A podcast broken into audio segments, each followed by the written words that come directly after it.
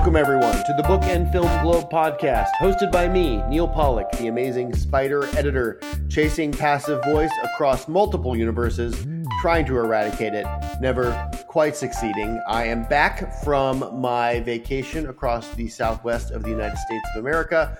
I saw many natural wonders, and now I am back to viewing the unnatural wonders of books and film and streaming TV and so much more. We have a great show for you this week based on articles that ran on Book and Film Globe, www.bookandfilmglobe.com. I'm going to talk to film critic Stephen Garrett about Spider Man Across the Spider Verse, the new animated spectacular that is in theaters now.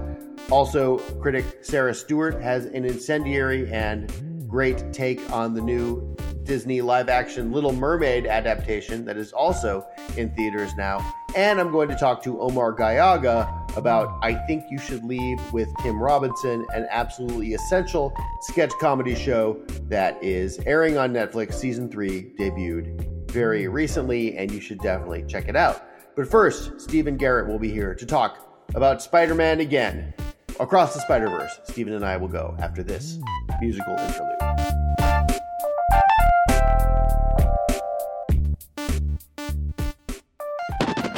My name is Miles Morales. I'm Brooklyn's one and only Spider-Man.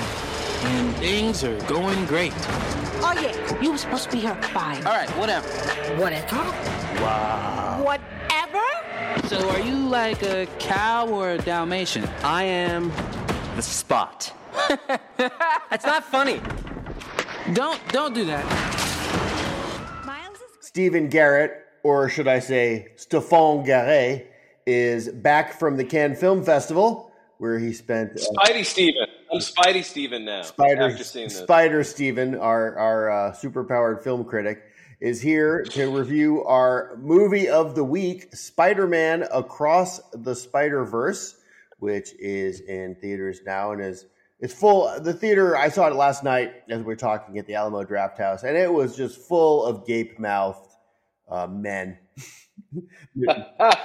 Middle-aged or pushing slack jawed mouth breathers. slack jawed mouth breathers shoving chicken wings into their mouth while watching incredible multi-dimensional feats of athleticism. Um, and uh, the Spider Verse is here. You know, I, I was looking back at uh, the archives, and one of the first reviews you wrote after I took over Book and Film Globe was for the first uh, Spider Verse movie, Into the Spider Verse, which won the Oscar for Best Animated Picture, which is kind of a surprise. Although anyone who saw it wasn't Yeah. going to be that surprised because that movie was incredibly innovative in terms of storytelling and visuals, and it just it really kind of broke the mold for what an animated superhero movie could be. And Across the Spider Verse definitely uh, remakes the mold and then breaks it again, right? I mean, it is that is it is a Something broke. I think my brain broke watching it. well for sure. I mean, in a good way, but also it's broken. For sure, Eh, but it is a sumptuous visual feast. You know, the color palette Ah. is constantly shifting, and there's the- the action and the, the lines, and the art is it- it's gorgeous to look at. I mean, there's no there's no question about it, and you know, there's not a lot of uh, wasted art direction in this thing. Mm-mm. You know, and so that was really No, it's- that was that was really cool. Um, and you know, if you love Spider Man, if if you just think that Spider Man is Peter Parker bitten by a radioactive spider who then fights Doctor Octopus or whatever, boy, are you in for a surprise because because apparently there's a spider car, there's a spider Tyrannosaurus Rex, there's a spider horse, there's a spider baby, there are uh, Latino vampire Spider Men. you, know, there- you know, there are there are uh, female spider women who are pregnant and drive a motorcycle. It's just like okay, you know, Nothing- it's pretty funny because uh, you know Sony famously, uh, Columbia and Sony famously have the rights to Spider-Man, and uh, I always thought, oh, well, that's too bad. They're missing out on all the fun because uh, all the other characters are owned by Disney. And now I see a movie like this, and I'm like, they don't need the other characters. They can, they can just create their own variation of Spider, person, man, woman, whatever, and then have their Well- fun, right? Well, what's ridiculous is that almost all these variations that they're featuring, including Peter Porker, the incredible spider pig, Um, are there they all just have appeared in Marvel Comics at one time or another, including that spider dinosaur that that that I referenced. There, the Spider-Man 2099, Miguel O'Hara, the Vampire Spider-Man, had his own series. You know, Miles Morales, who was the main character of the show, is kind of a Dominican teen from Brooklyn, black Dominican teen from Brooklyn. He's been. Not Dominican. He's Puerto Rican. He's not Dominican. I thought he said. right? I thought he said it was Dominican. No, I think there's a line where he's like, "Well, that guy definitely Oh, looks Dominican." oh, that's right. it? That's right. I think His mom, his throw it out, mom is Puerto Rican. his mom's from Puerto Rico. His mom's Puerto Rican. Yeah. His dad is black. Anyway, he's been canon Yeah. for a long time.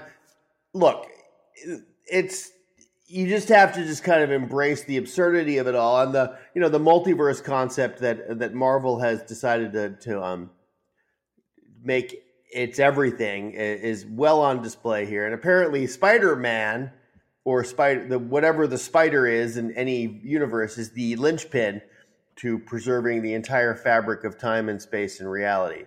Which is it seems seems a bit of a stretch to me.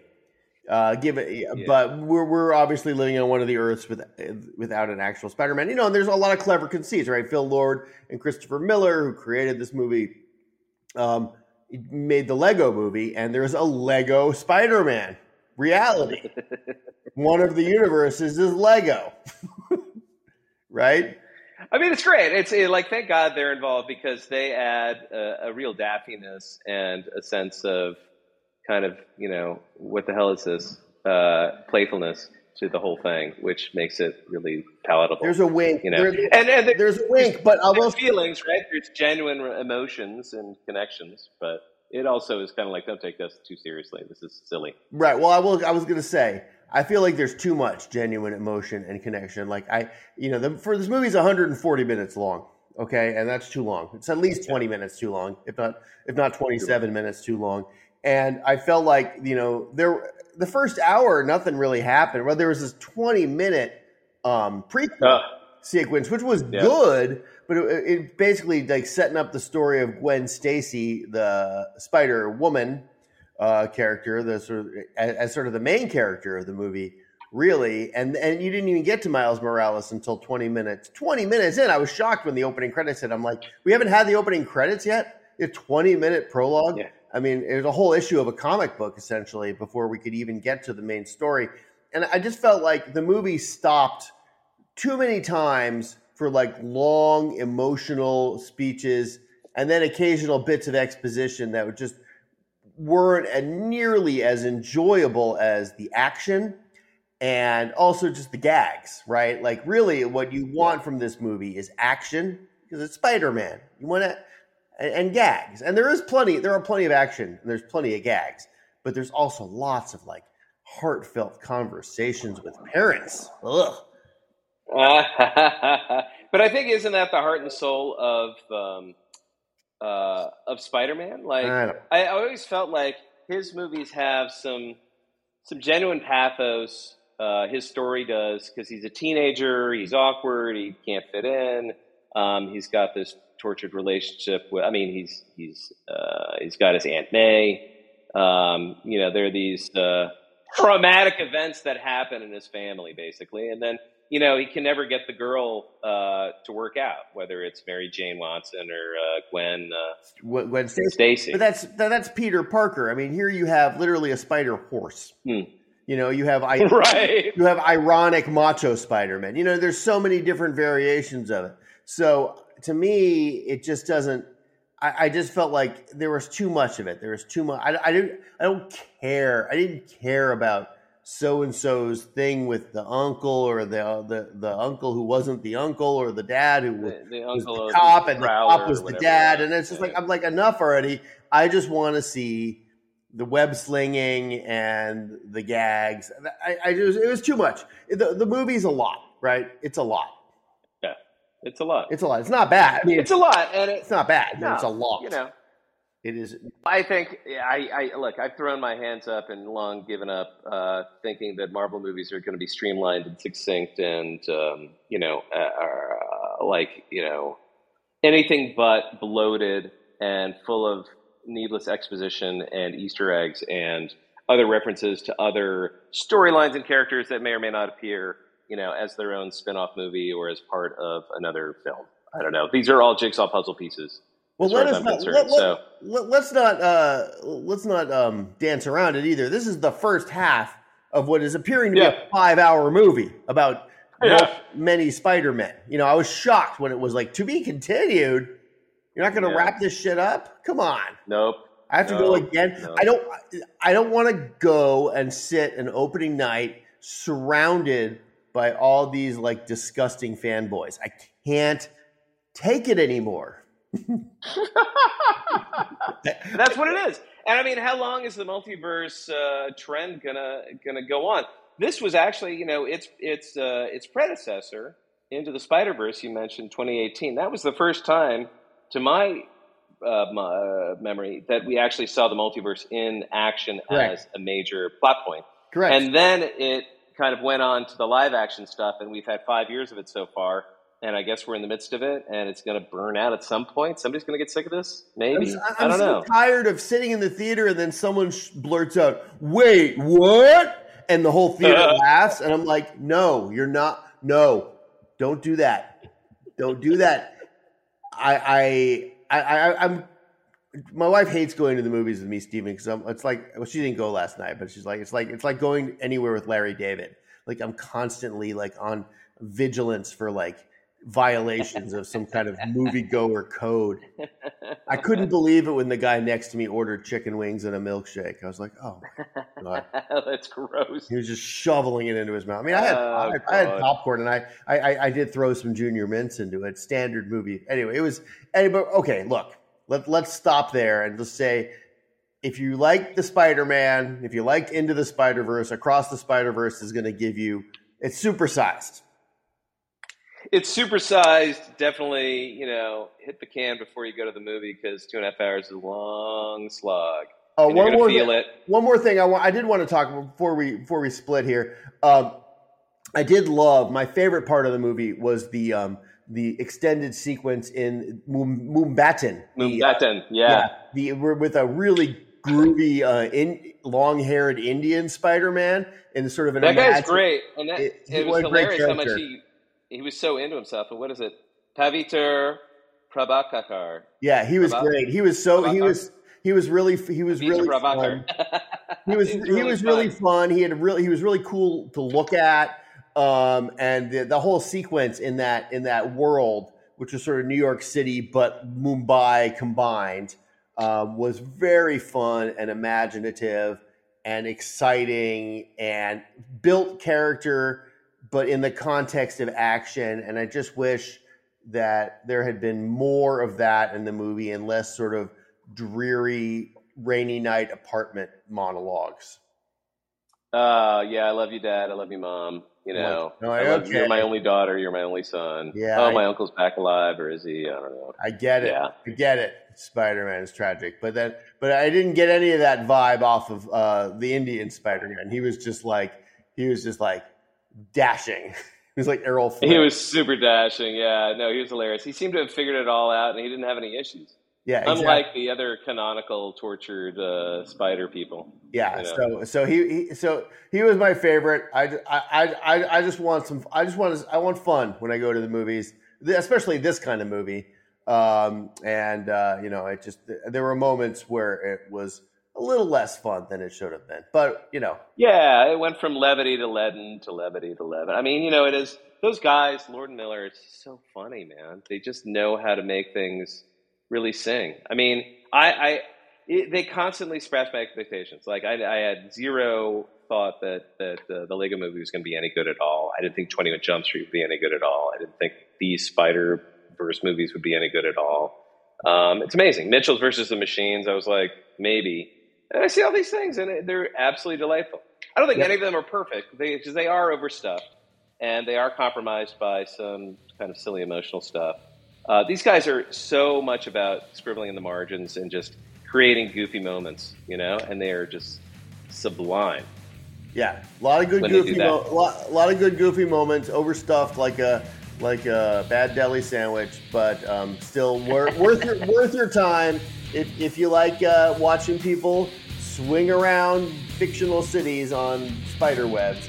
Uh, Spider-Man Across the Spider-Verse is in theaters now. Stephen, we will talk to you very soon. See you then.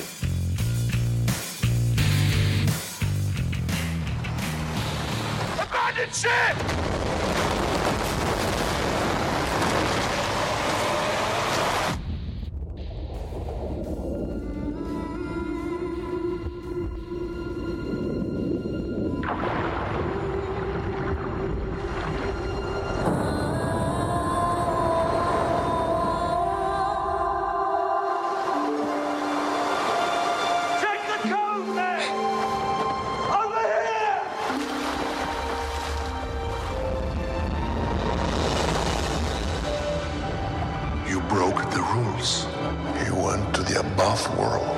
Was drowning. I had to save him. This obsession with humans has to stop.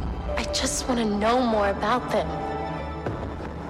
One of the most widely discussed and strangely controversial films of the year, both before it came out and now after it's come out, has been uh, Disney's live action remake of The Little Mermaid. We ran a review of it on Book and Film Globe, but our contributor Sara Stewart wrote about it on a site, little site called CNN.com, which does not have nearly the traffic that Book and Film Globe does. But uh, I felt like her, uh, but she decided to write for them instead of us. And I felt like her take uh, was worth discussing uh, today. And so Sara is here to talk about The Little Mermaid live action remake with me. Hello, Sara. Hello. Hello. So you you were not uh, taken with the Little Mermaid, not the Little Mermaid live. That would probably be something that was performed at, an ice rink near you, but the, live action Little Mermaid. And uh, you, uh, you know, and I have I read your review, and unsurprisingly, your problem with the live action Little Mermaid wasn't that the Little Mermaid is now black. That's where all the controversy was before the movie came out, and since then, I, I think there there's a the discussion has shifted. That's right. And I mean, I will say I was rooting for this to be a good adaptation um, after all of the backlash to the casting of Halle Bailey as the Little Mermaid, uh, the ridiculous notion that the this fictional character couldn't be a woman of color. Obviously, um, you know, it just had me wanting it to be a tremendous success. It had Lin Manuel Miranda contributing some new music. It seemed like, and it had Rob Marshall, who uh, is the director of Chicago, among other things. So, you know, it had pretty good bona fides, and I was uh, excited to check it out. I watched the original in preparation and was sort of remembering what a great movie that is, and also how problematic in some ways. So there was room for improvement, and uh, I, I just ultimately felt like it failed on almost every level.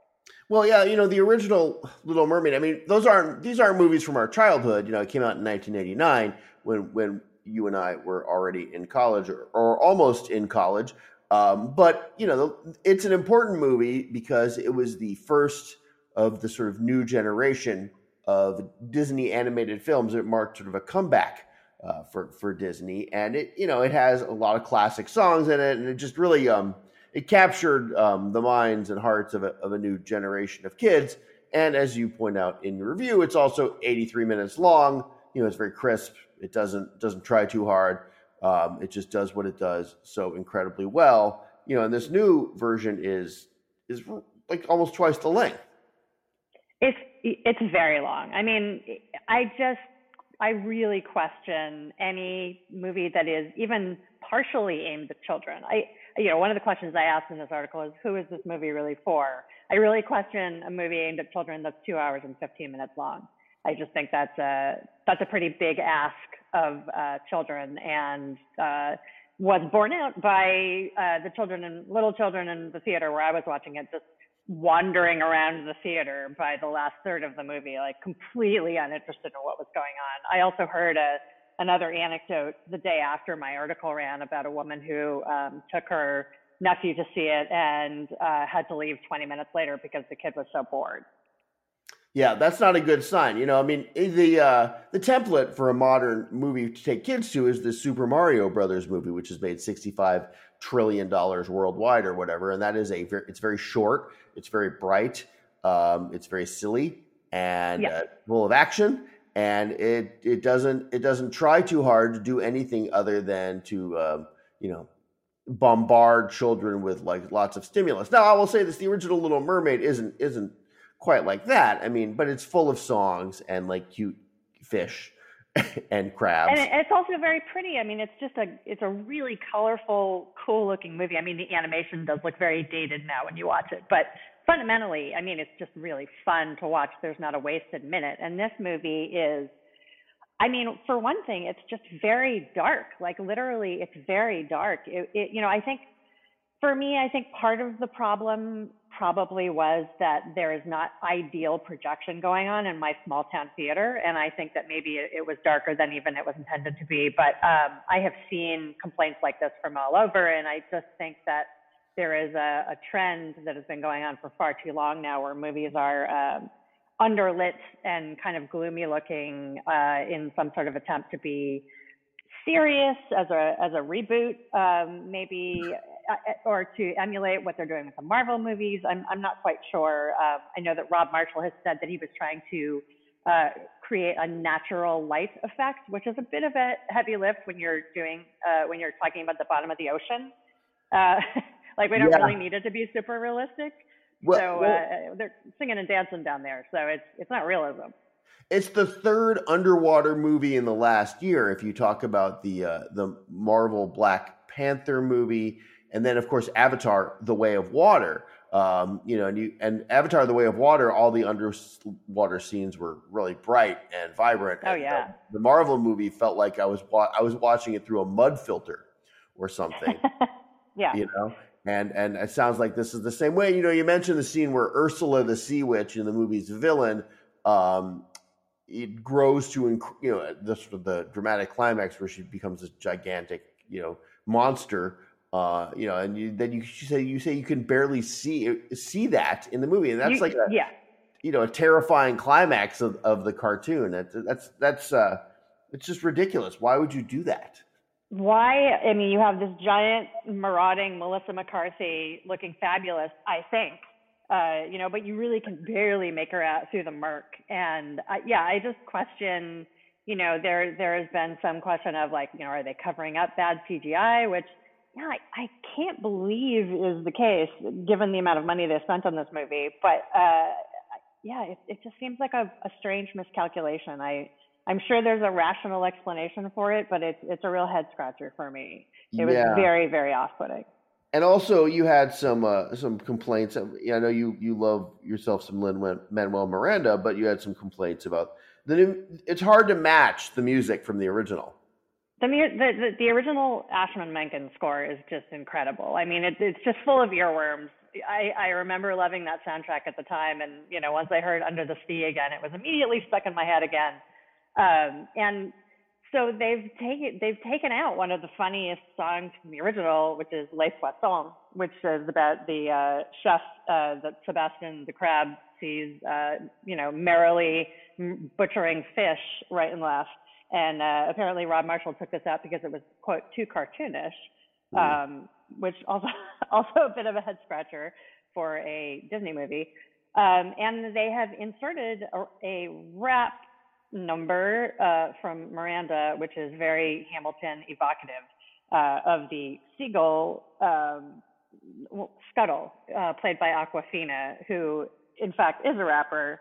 Uh, the, the the number is called Scuttlebutt, and it is it's terrible. I mean, it's just completely out of place. It's weird. It's not it's not super long, but it just is so discordant with the rest of the score um, and doesn't really serve to advance the plot very much at all. And it just makes you wonder why on earth it's there, other than to point and say, "Hey, we got him to write a song." Wow. All right. Well, um, I, I'm not required to see every movie that we talk about on the show, and so you're just you're just driving me further and further away. Not, the thing is, it's not like this movie has been a disaster. It's made a lot of money internationally as well, and you have, um, you know, you you published a very prominent and negative take on them on the film. And not like there weren't other negative reviews, but yours was, you know, very prominent and in a place that where people read. Uh, not not as many as Book and Film Globe, but a pe- place where people read a lot of reviews, and you've received a lot of um, negative email about this. Truly, uh, they really just came for me. I just rabid Disney fans, people saying, you know, accusing me of being a hater, you know, a few of them accusing me of being a racist for not liking uh, the the movie with a Black Little Mermaid, which I will say I I do have a, a whole paragraph in there talking about uh, how Halle Bailey did a really great job. Actually, I think she's doing everything she can, and she acquits herself quite nicely. And I this is not her fault by any means. Yeah. Um, but I but it makes me a little sad to see people going to bat for what in my mind is just kind of a corporate cash grab. This just to me seems like a movie that absolutely did not need to be made, serves only to make even more money for Disney, uh, which just insists on remaking all of its properties in live action and very rarely with any reason to do so. I mean, I think Cruella is maybe the exception. Cruella was sort of an adaptation that was interesting and a different riff on something and and I think paid off. But largely, I, I think Disney needs to calm down with these live action remakes. Yeah, I didn't love Cruella, but it wasn't a remake of 101 Dalmatians. It was an you know an origin, a villain origin story. So yeah, right. it had a it had a slight you know it expanded the story rather than just kind of rehashed it. And I will say this, you know, Sara, you may be a hater sometimes, but you're definitely you're definitely not a racist. Thank you, Neil. So, yeah, yeah. So, so, you can um, you can rest easy uh, on, on, that score, um, but uh, I guess you'll you'll never rest as easy as you did before because you've now seen the live action Little Mermaid. It's true. It's going to haunt me. All right, Sara Stewart. Thank you so much. We'll talk to you next time. Thank you.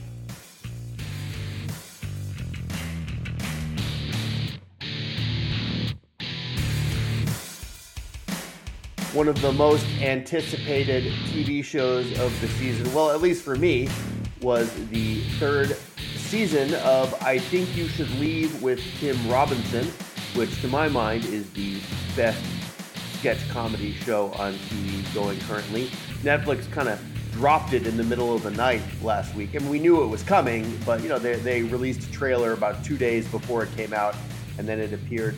I, am wondering maybe if I just happen to live in a um, uh, world where Tim Robinson is important uh, to the people I know, and the the people, the world at large doesn't actually uh, isn't actually that aware of this show. But Omar Gallaga is aware of. I think you should leave with Tim Robinson. Is here to me. He's here with me today to talk about it. Hello. Hey Neil. Hello. Yeah. So you actually are the person who uh, who hipped me to this uh, this show. First of all, you wrote about I think the second season for us when it came out a few years ago, and I I watched it, and then I watched it again and again, and I mean I watched I watched I've watched these sketches so many times, either on Netflix or just you know watching. I just I just I'll just go to to YouTube and I'll find clips or I'll watch memes, and you know, and it, it, it's just this. I find the show endlessly weird and hilarious, and you know, the third season is out now, and I don't. It didn't really disappoint. I mean, I there's still plenty. There were there were plenty of belly laughs. I thought. Uh, yeah, absolutely. I mean, I think the first season just sort of took everyone by surprise. Uh, Tim Robinson was coming off of Detroiters, which was canceled by Comedy Central. The great, wonderful Detroiters, which if you haven't seen, if you like, if you like the vibe of, I think you should leave. You should owe it to yourself to go back and check out Detroiters, which featured uh, him and Sam Richardson, who's also on uh, on this show. Um, just the very similar vein of, of absurdist weird humor. Um, but yeah, when the, this first season came out, I think it took everybody by surprise. Nobody knew what to expect. It was basically Tim Robinson and and uh, some of the Lonely Island kind of crew behind the scenes uh, putting this together, and it, just weird, absurdist, off the wall sketches with very interesting, different timing and and uh, different pacing than than what we're used to on on Saturday Night Live or other shows. I mean, I would argue that that there's some sketch shows still on the air right now that are that are you know just as good. I, I would say the Black Lady sketch show is fantastic. Uh, the new season of Amy Schumer, which I think everybody slept on, was also you know I think she's one of the best uh, sketch uh, sketch show people out there, and, and, people have kind of forgotten that, you know, with with her stand up and her movies. Uh, but yeah, no, Tim Robinson's show is is excellent. It's it's just and it's short. It really doesn't overstay its welcome. Ho, whoa, ho, whoa, ho, whoa. Say you're sorry.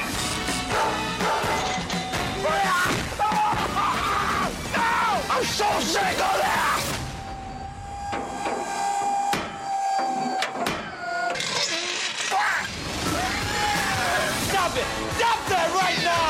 Tried to rip the Wright brothers off the ceiling. I'm mad at you.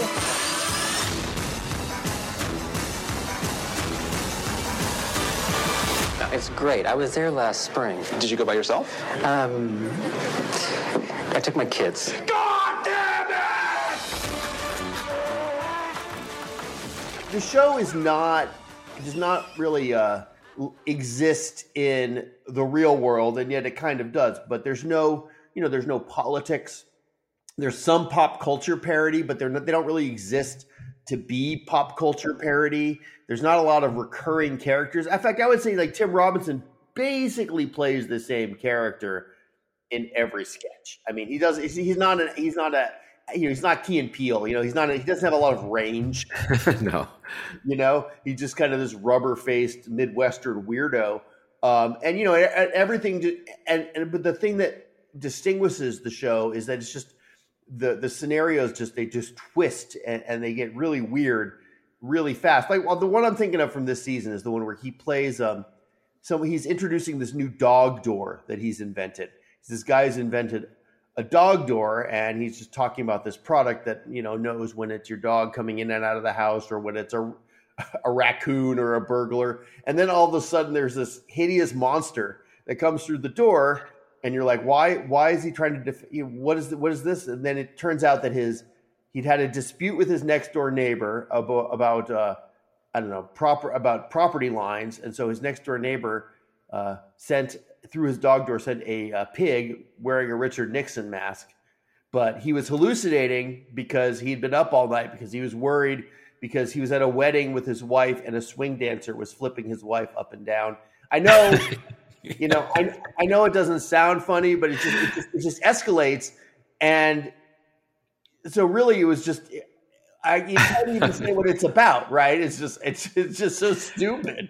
And something I've noticed about this show is that when you try to explain the sketches, uh, when you try to lay out what happens, it's like, how long is this sketch? Is this like a 20 minute sketch? Because it, they take so many weird, sharp, surreal turns that ordinarily on a sketch show would, would require setup and scene change. No, these things just come out in conversation or just in a, in a quick, uh, you know, verbal uh, turn. And, you know, and they're still tight sketches. They're still three, four minutes long typically. So, yeah, I, I think this season um, settled into more of a rhythm of, of shorter, funnier, um, cut off, you know, more abrupt cuts uh, out of the sketches, which is you know what SNL typically suffers from is these sketches that just go on forever. They don't know how to end.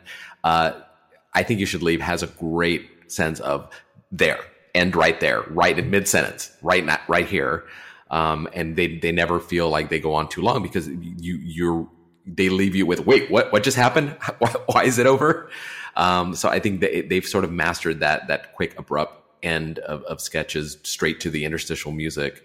Um, that I think that's sort of a hallmark of this show, and then also the absurdist turns. Like they start with a very simple, almost boring premise. They're usually in so many of these sketches take place in, in offices and cubicles, uh, and then go in a whole weird, different direction. Yeah, every episode's got like an office sketch, a party sketch, a boring party sketch, and you know that's that's about it. And then and then maybe like a light pop culture parody, something something like that. But I mean, it's it's astonishing to me how many of these take place in offices.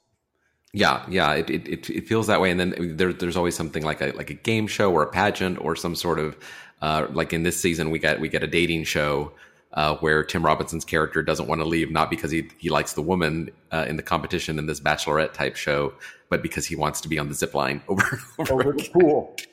yeah. and, and, and, he cries because he, he doesn't want to leave the zip line. Yeah, I love I love that one. I also love the sketch with um with Tim Heidecker as Tim Robinson's heart doctor. Um, and yeah. he put Tim Robinson on a heart monitor. Um, but the real reason he's doing it is because he wants to find out when Tim Robinson is going out dancing at these hip nightclubs so he can get in. Uh, that, that that was very funny. And, and his heart rate is elevated. Yeah, heart, he's, he's like, dude, dude, I I know you were at Club Aqua, and, and, and then Tim Robinson types, no, I was jerking off, and the doctor's like for 15 minutes, and it's just like you know anyone who's been to the doctor knows that there's no way you would have that interaction with the doctor. So that that was, that was very funny, but again, like I'm trying to explain it, and it doesn't sound funny, but it is. Um, and the other one, I, you know, probably the, the the home run sketch of, of the season is the one where Tim Robinson is, is on a date, um, and he has these really weird, this really weird kind of wig on with like these long curly strands of hair that are going down his side. And, you know, and he accidentally ba- got his barber to give him a haircut that made his hair look like dog ears. yeah. Yeah, out of a picture out of a magazine, but the, the the barber was looking at the wrong page. He's looking at the wrong page because he really wanted a haircut like like Bryan Cranston's. Again, you have to see it to get it. And then then of course there's the egg sketch, uh, the the animated egg from The Office where he's feeding this egg. You, have to see it. Yeah, it- it's it's strange, and uh, you know, the, the, it's. I think the hallmark of the show has become boring premise, and then weird, crazy, sharp right turn, uh, and then elevate that another step or two, and then out. You know, just quickly, quickly get out and get in, get out, uh, which I think has become sort of the, the the rhythm of the show. I think one thing I noticed about this season compared to last season is, you know, there, there's been about two years between each season for such a short show, that seems like a really long time to wait, you know, for something that that's that's in total about 90 minutes. Uh, but they take their time and, and that's appreciated. But I noticed last season, uh, two years ago, we were coming out of lockdown, coming out of pandemic. The sketches felt much sadder last season. I thought there were a few that were just almost almost kind of storytelling character pieces that went on longer. There was the one with Bob Odenkirk in the, in the diner. There was the season ender that I think about the guy that was just trying to make friends and, and went home to his mom sad. You know, there were really melancholy sketches last time. And I think that that's different this time. I don't think we, we were seeing as much of that, but I feel like we, we were in a mood uh, when last season came out. And that I think that season reflected sort of Maybe. The, Maybe. depression we were all feeling. Yeah, maybe. And the, I, w- I would say, you know, it, it's just interesting. There's no politics. You know, you don't. There's no. There's no sketches about Joe Biden or Donald Trump. There's no. There's no um, sketches about. Uh, you know, tr- there is a there is a trans actor who appears in some of the sketches sometimes, but there's no. You know, you're not covering those issues. You know, there's. You know, no one's mentioning Ukraine. You know, there's no race politics. There's no class politics. Everyone is sort of like middle to upper middle class, usually white, and just kind of like you know dating or going to work or um, going to parties. You know, and Yeah. so you know it, it- it's limited in that way, but it also is kind of refreshing just to see these uh, people, you know, in these incredibly like mundane, um, Am- very American scenarios. You're like you're kind of trapped in like this fast food cubicle nightmare.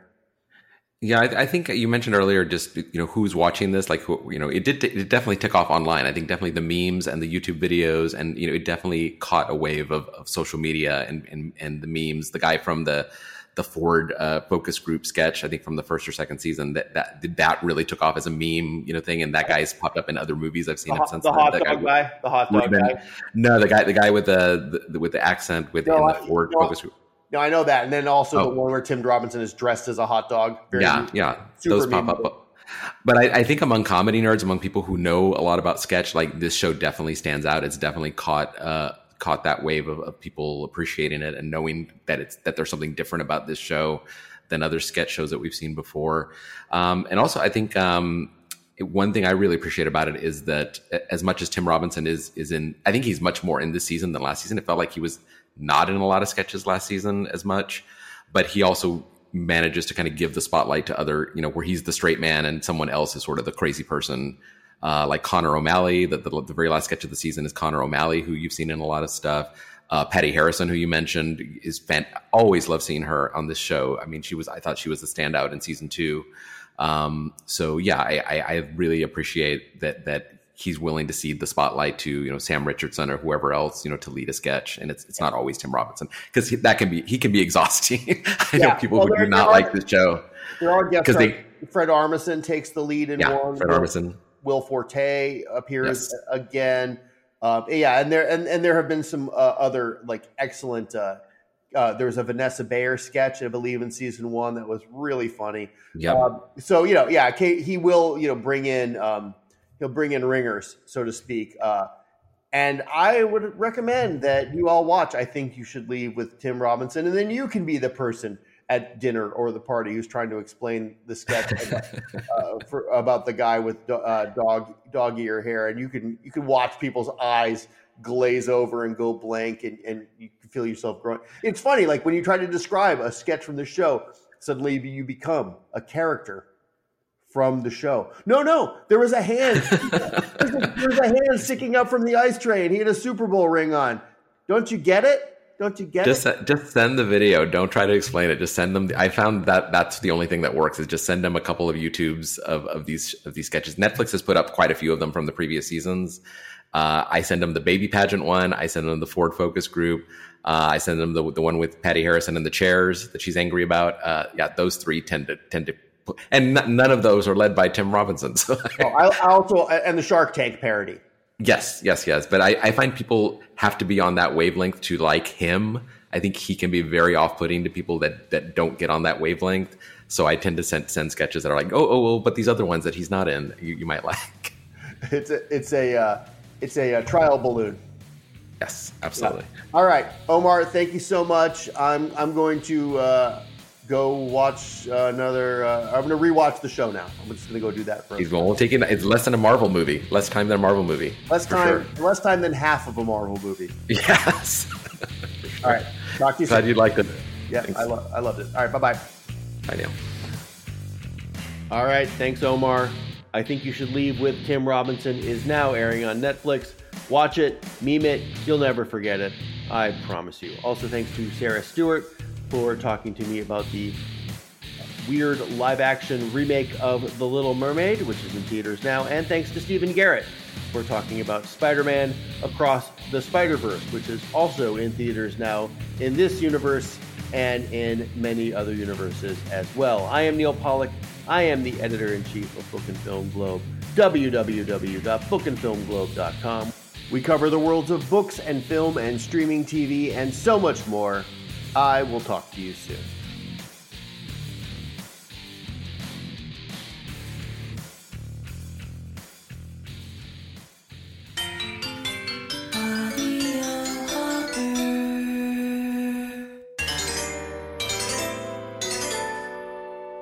Original production.